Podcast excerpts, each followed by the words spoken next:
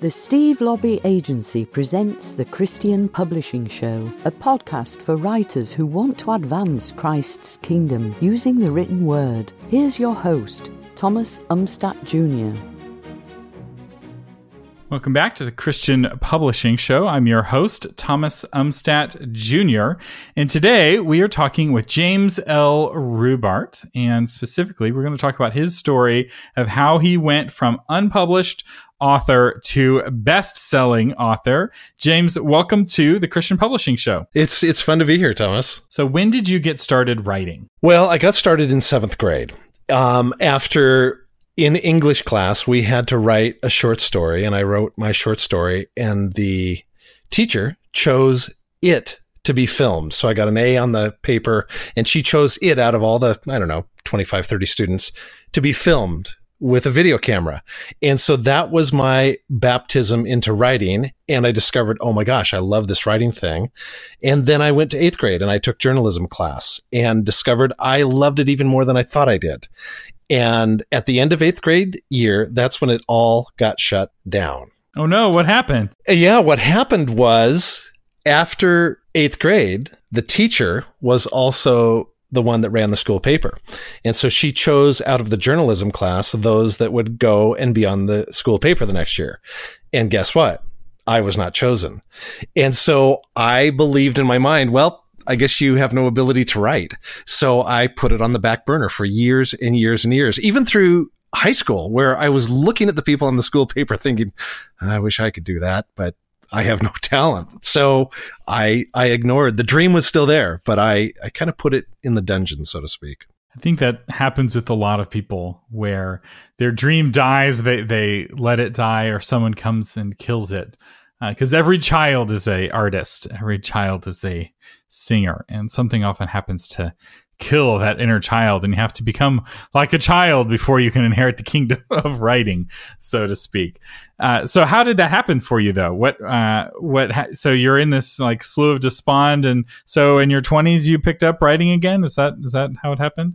Well, yeah. So yes and no. So this dream was there. It would not die. I, I, that's what I wanted to be. I knew in seventh grade, I want to be a writer. I want to be a novelist. That was the dream. But again, I got this message that I believed it was a lie, but I believed it that you don't have the ability to be a writer. But still, the dream would not go away. So through my teens, Thomas, I subscribed to Writers Digest magazine and I dabbled in short stories and I even took creative writing classes in high school. So I, I couldn't shut it down entirely, but I never went for it. And this went all through my 20s and I talked to my wife about it and she was very supportive.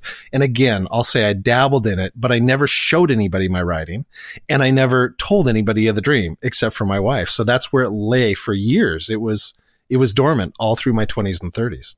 So what was the inciting incident where you're like, okay, now I want to actually take this book or this writing and do something with it where people other than my wife know that I'm doing this in secret?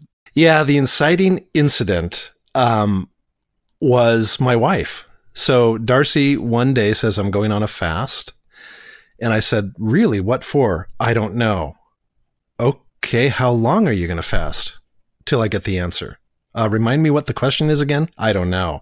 And so 24 hours goes by, and I said, Darcy, did you get the answer to the question that you don't know what the question is. She said, no, I didn't. I said, okay. 48 hours goes by. So she's two days without food. And I said, honey, how long are you going to do this till I get the answer? What's the question? I don't know. And so it's halfway through day three. And we're riding in the car together. And Thomas, it was one of those moments where God speaks to you so clearly. Um, you just can't ignore it. And he said, Jim, I've given you this desire. I've given you this ability when are you going to step out of the shadows and step into your destiny? And I was just, oh my gosh, you know, it was like that light bulb exploding over my head and God's telling me this. And I turned to Darcy in the car and I said, oh my gosh, I know why you're fasting. And she says, why? And I say, I am supposed to be a novelist. I mean, something I'd known forever, right? But now it was up out of the basement, up out of the dungeon, and it was forefront and center. And God wasn't saying you have to do this, but he's saying, Jim, I've given you this opportunity. It's time to step into it. Won't you come with me? And so I say to Darcy, I'm supposed to be a novelist. And she turns to me and she says, wait a minute.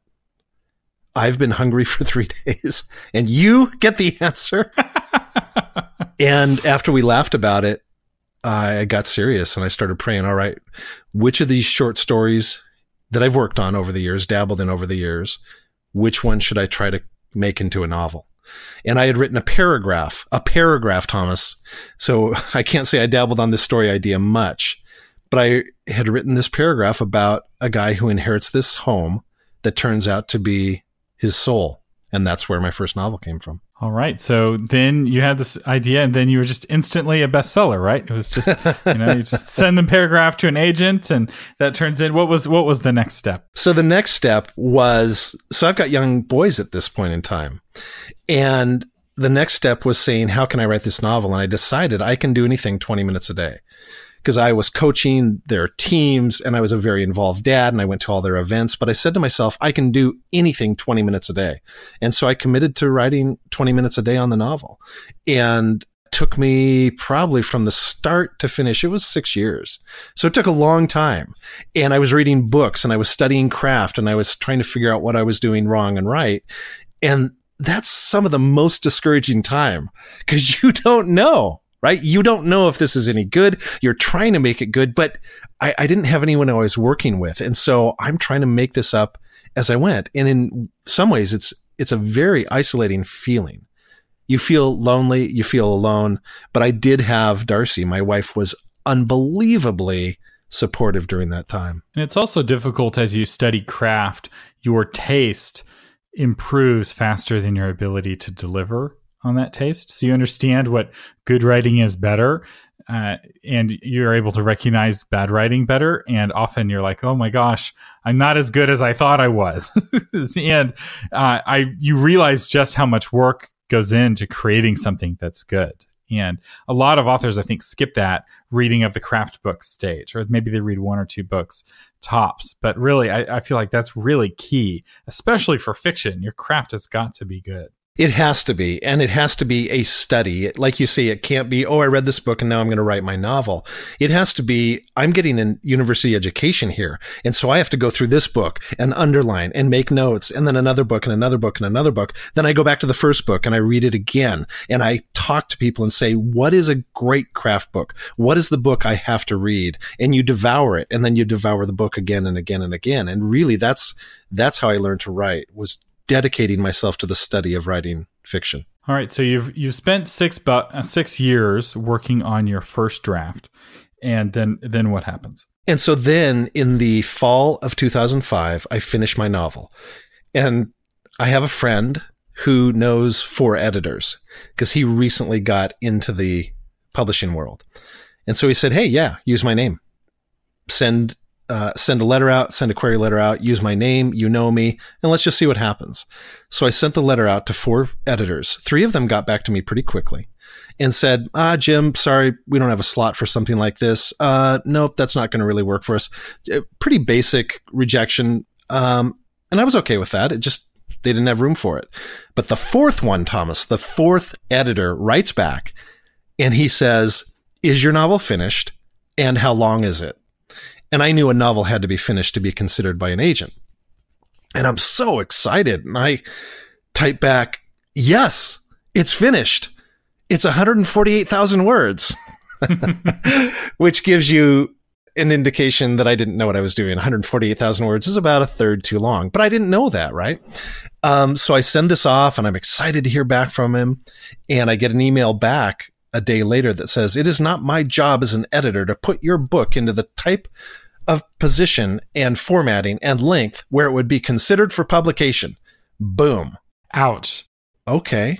I mean, it was it was very terse, um, and it felt like a rejection. But at the same time, I'm going, yeah. But what happens if I do get it in the right shape?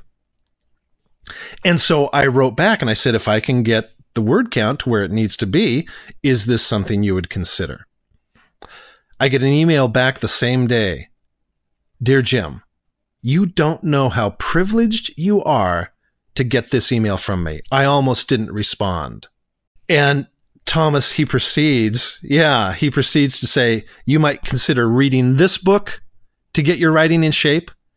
which happened to be a book I had read probably five or six times, underlined, thought I had applied all the principles of the book to my story. And yet he's saying, you need to read this book. So what did that tell me? It was like a lightning bolt saying, once again, you cannot write. You do not have the ability. Why don't you just give up? And then he closes the email by saying, in capital letters, mind you, with exclamation points, this is our last communication. and he signs the email. Ouch. Yeah. And I was just devastated. And I stopped working on my novel. I stopped sending it out to people. I stopped reading fiction actually, because I thought, well, my dream is never, ever going to come true. So I might as well just stop right there and be done with it. Wow. So I, I can't imagine how discouraging that is because you've been working on this for six years actively after a, like a pretty clear call, right? Like your wife is fasting and like that that seems fairly clear. But like like I've said on the show before, just because God called the Israelites into the land of Canaan didn't mean that they didn't still have to fight giants once they got there. a lot of people think that God's call means the path is going to be easy. And if the heroes of the faith show us anything, they show us that that is not often uh, the case, right? God calling Esther to save the children of Israel didn't mean that it was easy for her uh, to do that. She had to put her life on the line, and and yet you're you you did the work. At least you felt like you did six years worth of work, and you still didn't have the results, and you're giving up. So how what happened next? How did you get out of that dark place? Yeah, so here's what happened next, but I want to touch on something that's subtle that some of uh, the listeners might have noticed about my story. I didn't send him the manuscript. I just sent him a query letter. Here's why that's important. When he writes back to me and he says, you might consider reading this book, I believe the lie that I can't write. But what is he judging that on? Well, he wasn't judging me. He was actually, I think, in his mind, trying to be helpful to me. In other words, he had not read my manuscript, so he didn't know if my writing was good or not. But I assumed that he was talking about my manuscript. See how subtle that is? And see how I started to believe the lie. And I think on this writing journey, we are so sensitive. When we start out, our skin is tissue paper thin. And so the wrong look from an agent or the wrong look from an editor or an offhand comment that they probably didn't even need, uh, intend this way can derail us and take us out. So people who are listening going, man, I just, that email I got or that look I got or that discouraging comment, that is part of the journey. and if God has called you to write, you need to choose to believe that or not. And that's one of the things about the writing journey that has become so clear to me. And it took a while for this to become clear to me. But Thomas, it is not about the writing. In other words, God wanted to do a work in me and he has taught me through those specific instances not to believe the lie so quickly, to step back, to take time with the Lord and go, Lord, what are you teaching me through this? How are you shaping and molding me? How are you making me more like your son through this suffering? And if we take that attitude rather than I have this dream and I need to be published and God's going to publish me. No, no, no. Wait a minute. It's much deeper than that. It is what he is doing in your heart and your spirit and your soul. And a lot of times that suffering that we go through in this industry, just like in the rest of life, is about ultimately bringing more healing and ultimately about making us more complete. That's so good. And I think for a lot of writers, writing is one of the most difficult things they ever do. And that difficulty of the task is what makes it such a powerful character building opportunity, right? Like it says in the Bible, the testing of your faith produces perseverance. And tests are not fun, right? No, no student is like, I'm excited to be tested. No employee is like, I can't wait for my annual evaluation with my boss, right? Like that's not something that we yearn for typically, but it is something ultimately that is what helps us to get better. It's uh, something that helps us to improve, and not just in terms of craft, but also in terms of trusting God and walking with God. Because I do believe that He's far more interested in His relationship with us during the journey than He is in the results, how many books we sell, or the kind of impact that our book has. Because reality is, there are a lot of Christian books that come out, and He can use any of those books to help people.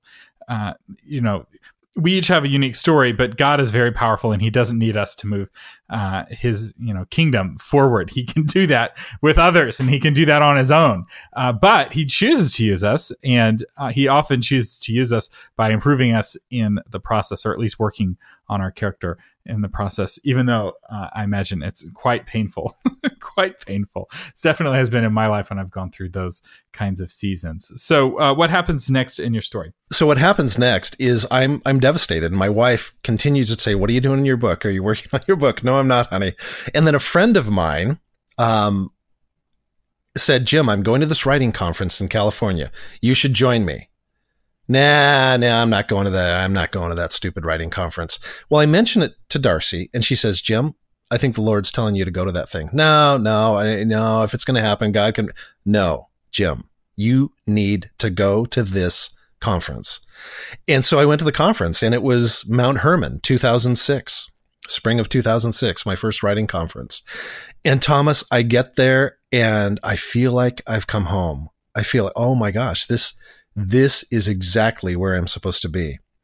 And I had a bunch of uh, uh, meetings with editors and agents, and I think four out of the five editors I sat down with said, "Send me the manuscript," and uh, a bunch of the agents did as well. But here's the thing that was a game changer for me: at Mount Hermon, you can send in your manuscript ahead of time to be, to be evaluated. And I chose to send it to an editor and an agent. And the agent I sent it to was a, a gentleman named Steve Laube. I've heard of him. I think I think his agency sponsors this podcast, as a matter of fact, or presents this podcast, I should say. he does, yes, indeed. And so I sent my manuscript to Steve and you pick it up, I think on Saturday morning and see if they were interested or not. And Steve, I didn't even know Steve was, I thought he was going to say yes or no, but he took the time to write a note. And the note started off, Dear Jim, you're a good writer, but, and then he goes through to talk about these things that I could improve, what he didn't like and this kind of thing. But Thomas, that one line, you are a good writer was, oh my gosh, I, I, I can write. I'm not just a hack.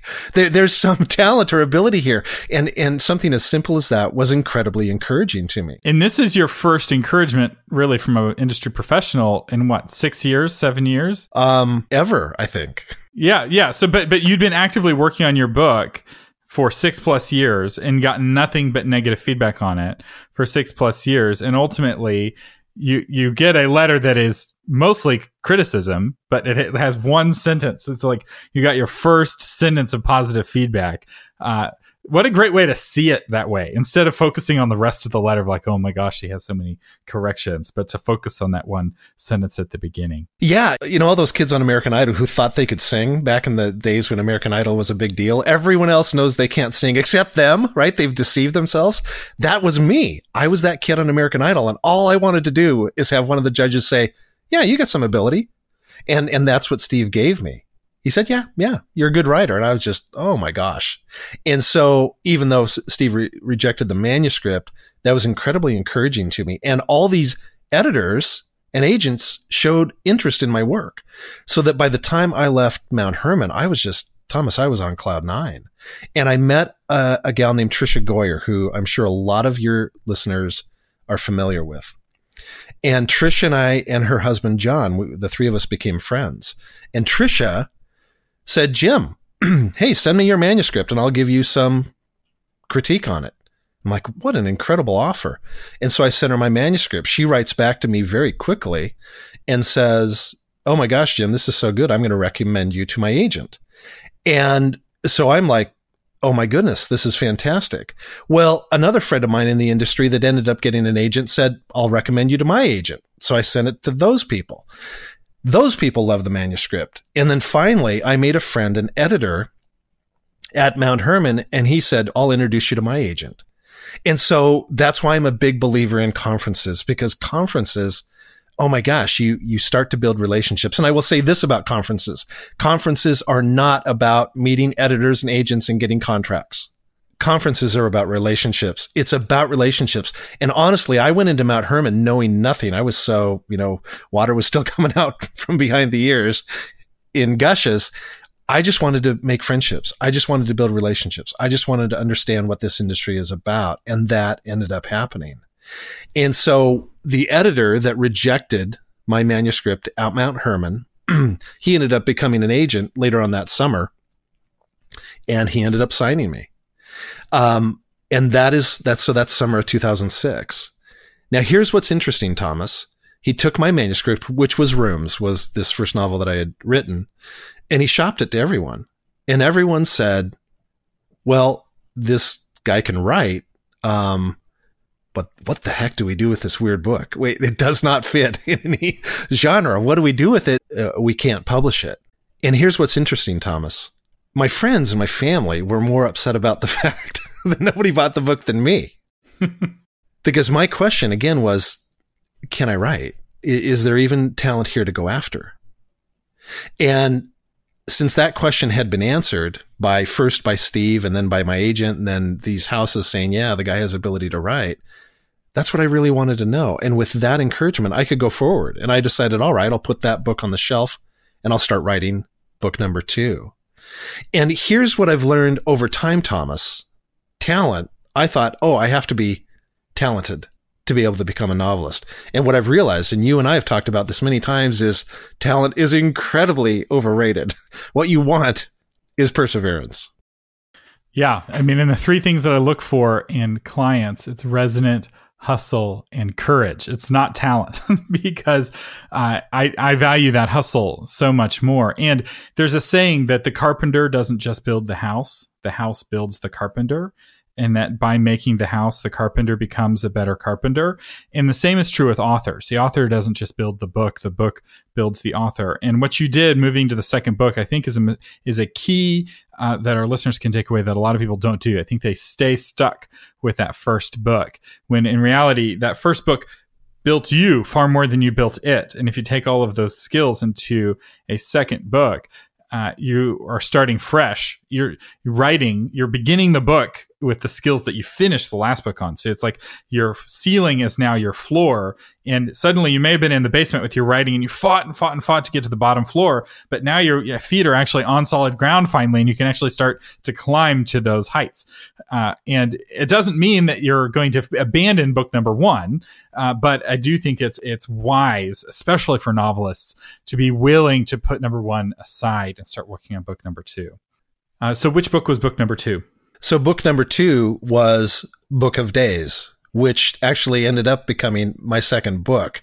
Rooms ended up getting the one that was rejected by everybody did end up getting published first. And how that happened was I was going to ACFW in the fall of 2007. So about a year after the book had been rejected by everybody. Well, one of the rejections that came back to my agent and myself was from David Webb, the executive director of fiction at B&H. And he essentially said, I was so impressed by Rubart's material. I found myself wishing Andy Andrews had written the book.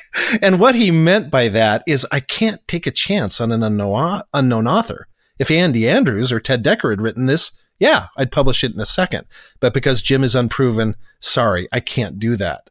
But there was a PS at the bottom that said, if this book doesn't sell in six months, bring it back to me. And so being a marketing guy, I set up an appointment with David Webb at the ACFW conference a year later. And so I walk in, I sit down, I don't introduce myself. I just say, Hello, David. Would you mind if I read you an email? And he said, puzzled look on his face, uh, sure. And I read his own email back to him. so you don't assume that he remembers who you are or that he remembers the email. Right. But I want to make this impression with remember who I am? Do you remember this manuscript? Um, you said this. And so he gets this smile on his face after I'm done. And he says, Oh my gosh, you're the one that wrote Rooms. And I said, Yeah. He said, I've read 200 manuscripts since I read yours. Wow. And yours is the one I can't get out of my head. Let's take another shot at it. and I said, sounds good to me. So uh, we took another shot at it, took it back to committee, and the book ended up selling. And then it went on to become a best selling book. It did. It it became a bestseller and it won the RT Book Reviews Inspirational Novel of the Year. And so, yeah, everything really took off for me at that point That's really exciting. And a lot of people see that success of like, well, gosh, his first book was a bestseller. You know, Jim is an overnight success. And like, well, there's a little more to that story. it was a lot of, of hard work uh, to get there. And I will say, having that first book be so successful is unusual. Usually people don't find their stride until book two or three or four, especially in fiction.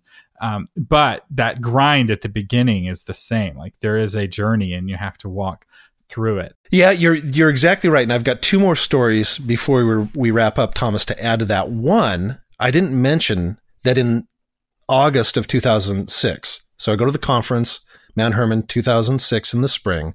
In August, I went to a writing intensive with Cec Murphey. Some of your listeners are familiar with Cec, and it was very small. It was eight people. And essentially, what Cec did is just ripped your writing apart. The way it worked is you sent him five pages ahead of time, ahead of the the retreat. And then he sent back what you need to work on. I was ready to get that email going, Jim, these first five are great. Send me five more. that did not happen. Cec absolutely sliced and diced my writing and just tore it up. And he did it again on the next five pages and the next five pages. And literally we were working four hours a day, refining and honing and polishing. And so after that retreat with Cec, I went back and rewrote the entire book. And that was hard work because I realized all these lessons I thought I had learned, I needed to learn to a greater degree. And so to your point, there was tremendous hard work that went into that book. And Cec Murphey is somebody uh, who ever, uh, who you should know if you haven't heard of him. He is kind of the secret brains behind Christian publishing. He's ghost written, think, over a hundred books, and and far more books than that. He's had a hand in, like Rooms, where you know he's not on the cover. It's not like with c because it's not like he ghost wrote the book. You know, he gave you feedback on a few pages, but that inspired your whole writing style ever since then. And uh, almost every writer I feel like who's been successful has been touched in some way by Cec Murphey, either going to a conference that he helped sponsor or something else. He's um, he, he's kind of retired now, but he he's like the great the godfather in many ways of uh, Christian uh, publishing. And uh, we actually have a course of his on the Christian Publishing uh, Institute, Christian Writers Institute. Well worth um, listening to. All right, and and you said you had another story, another final story before we close. Yeah, I'd just like to close with this story. So I get a contract in summer of 2008. 2009, the summer of 2009, May of 2009. There's a writing conference in Seattle and I'm on the board of directors for this writing conference. The conference director sends out an email and says, Hey, agents and editors are coming into SeaTac Airport. Would any of you be willing to volunteer to pick one or two of them up? I see the list of names of the editors and agents coming in. And you know the, where this is going, Thomas. One of the names was the editor that so brutally rejected me three years earlier. Yeah. so I write back to the conference director and say, I will be willing to pick him up. Everything in me is going, What are you thinking? You do not want to do that. But I felt like the spirit said, Jim, you need to face this fear. You need to face this giant in the land. So you're going to pick him up. So I write, I'm willing to pick him up. I drive up to the airport. A couple weeks later, I pull up to the curb and I see him standing there because I, I, I I know well who he is, but he wouldn't he wouldn't know me. Um, and it's important to know that he wouldn't remember the rejection of me. You know, he's seen thousands of proposals or query letters by that time. So I pull up to the curb, Thomas. I park. I get out. I step up, I shake his hand. How are you? We put his luggage in my trunk. He gets in the passenger seat. We start driving away. And Thomas, I kid you not, two minutes later, I'm going, oh my gosh. He's just an insecure little boy, just like me, with his own wounds and fears and hopes and dreams. By the time we get to the conference 40 minutes later, we're friends. By the time the conference ends, two days later, we're fast friends and we've exchanged emails and phone numbers. and to this day, Thomas, he and I are great friends. And when I tweet something, he always retweets it. We retweets it. When we're at conferences, we take time to sit and chat. And on the way back after the conference was over, I took a big chance and I said, I've got this book coming out next year. um, when I get my advanced uh, advanced reader copies, would you consider reading it and putting up an endorsement? he said, "Sure, Jim. You bet. Send it to me." So I sent it to him, and he emails me back, and he says, "Oh my gosh, I I read the entire book on a three and a half hour plane flight back from a conference. I absolutely love this book. I'm going to put up a five star review for you on Amazon." And he was good to his word. He did it. So I guess my point, Thomas, is back then the Lord was doing something in my heart and he did something even more powerful three years later with the same man. And if I had not stepped into that fear, if I had not kept going, oh my gosh, I would have lost out on a friendship. But even more so, I would have lost out on the chance to realize God does go before us, that he is in every suffering, that he is in every circumstance. And more than anything else, he wants to draw us deeper into himself. Amen. Does he know that he re- he sent you that rejection? Did you ever tell him? Nope. Nope. Nope. nope. No. No point. I because that could potentially. I think that would that would hurt him, and and I'm just there's no way I'd ever do that. That is really uh, great. And a part of the story we didn't get to is that you randomly met a guy at an airport in Austin airport uh, named Thomas Umstattd Jr. And y'all were like, hey, I think I've seen you on social media. we ended up right. starting a podcast together, novel marketing podcast, uh, which has been going on for five years now. We just passed our five year anniversary, which we forgot to celebrate. We're just now realizing it was five years, like three weeks ago. Oh my gosh. but uh, anyway, I've really enjoyed doing that podcast with you. And we put together a course. I should mention this. It's the five year plan to becoming a best selling author, where it's kind of Jim and I sitting down and going through a lot of the books that he re- he had to read and sometimes reread, and a lot of the lessons he learned the hard way. We, we try to make it easier for those uh, coming behind, and you can find out more about that at novelmarketing.com. Uh, Jim, where can our listeners find out more about you? So, best place to find out more about me is uh, at my website, jameslrubart.com. And the best place to email me is jameslrubart at gmail.com. And I've got something kind of fun, Thomas. For anybody that emails me, I will send you a song that I wrote that was inspired by my novel Rooms. I went down to Tacoma and with my nephew, we actually created a song that, that kind of came out of the book. So if you want to email me and said, say, Jim, send me the song, I'd be happy to send that song along to you. All right. Well, very good. Well, uh, Jim, thank you for coming on the Christian Publishing Show. Yeah, Thomas, this was really fun. Thanks for having me. Uh, our sponsor today is the Christian Writers Institute. And I think I'm going to have our featured course be the one by Cec Murphey. It's Write Your Book by Cec Murphey. This is a four hour course. It's everything you need to plan, write, and publish your book. It's a four hour presentation. Uh, sage advice from a veteran writer. I'm a big fan of Cec Murphey. Uh, this course is normally $20, but all, as always, you can save 10% by using the coupon code podcast. I'm Thomas Umstattd Jr. Thank you for listening. Thank you for listening to the Christian Publishing Show. For more information and to get episodes delivered to your phone automatically, visit ChristianPublishingShow.com.